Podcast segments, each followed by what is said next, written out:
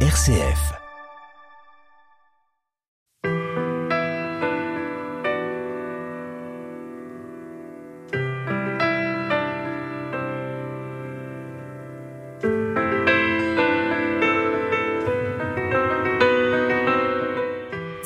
Expérience vraiment particulière et formidable que je conseille à toutes les familles.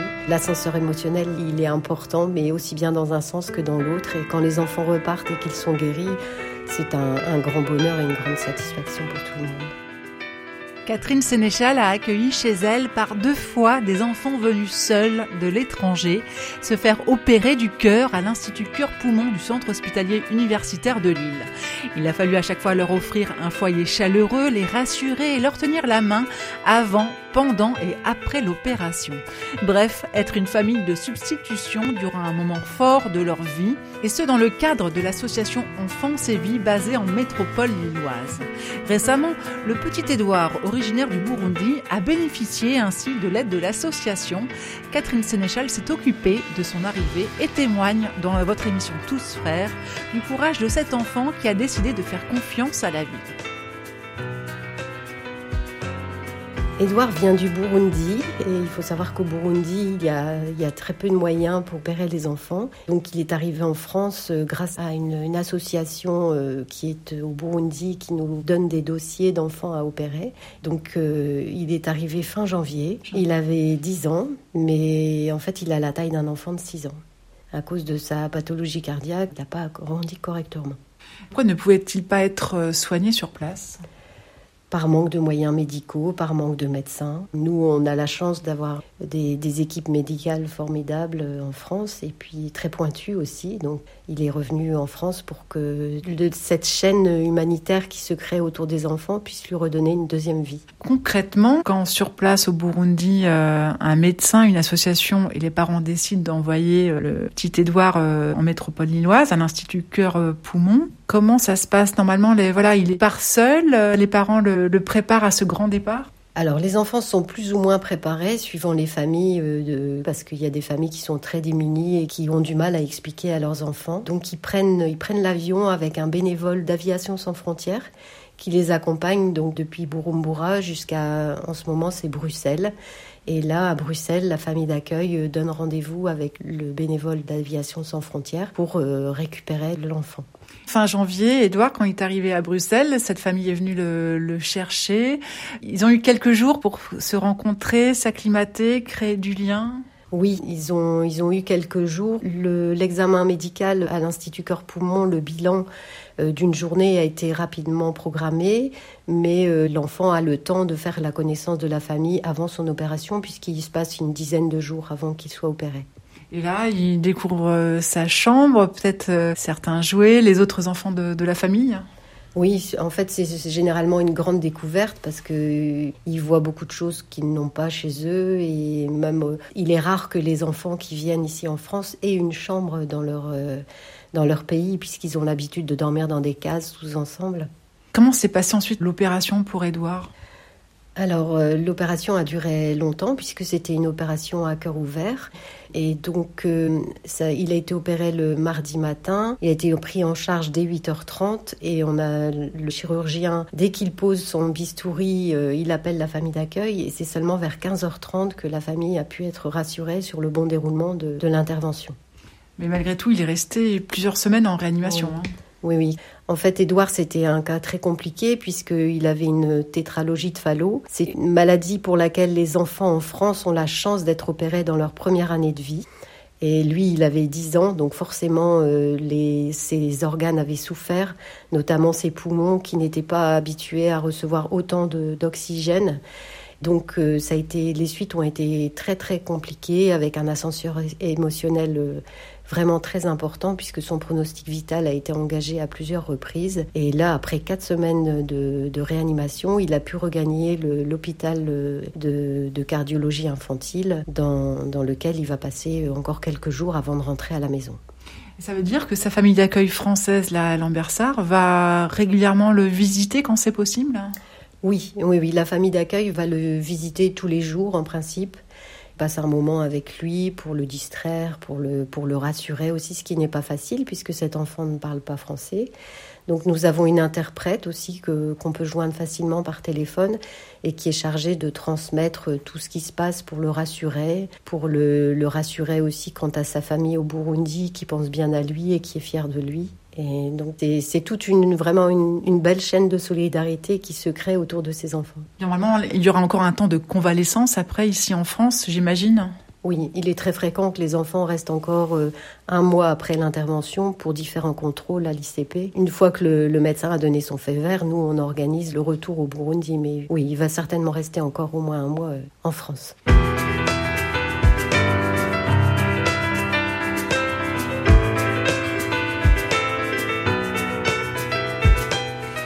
Catherine euh, Sénéchal, alors l'association Enfance et Vie euh, existe depuis 1979. C'est une, une vieille association. Hein. Euh, Aujourd'hui, il y a plus de 200 enfants qui ont été accueillis. Vous-même, vous en avez déjà accueilli deux. Comment ça bouleverse une famille alors l'arrivée d'un enfant, c'est vraiment un gros bouleversement puisque le petit Bala qu'on a accueilli en 2018, quand il est arrivé, il ne parlait pas français. Et malheureusement, il ne savait pas pourquoi il venait en France et il a eu un sentiment d'abandon. Donc la communication était vraiment compliquée, il était hyper actif. Euh, rapidement, on a trouvé une interprète qui parlait le bambara, qui lui a expliqué ce qui se passait et ce qui allait se passer dans les prochains jours concernant son, sa maladie et son opération.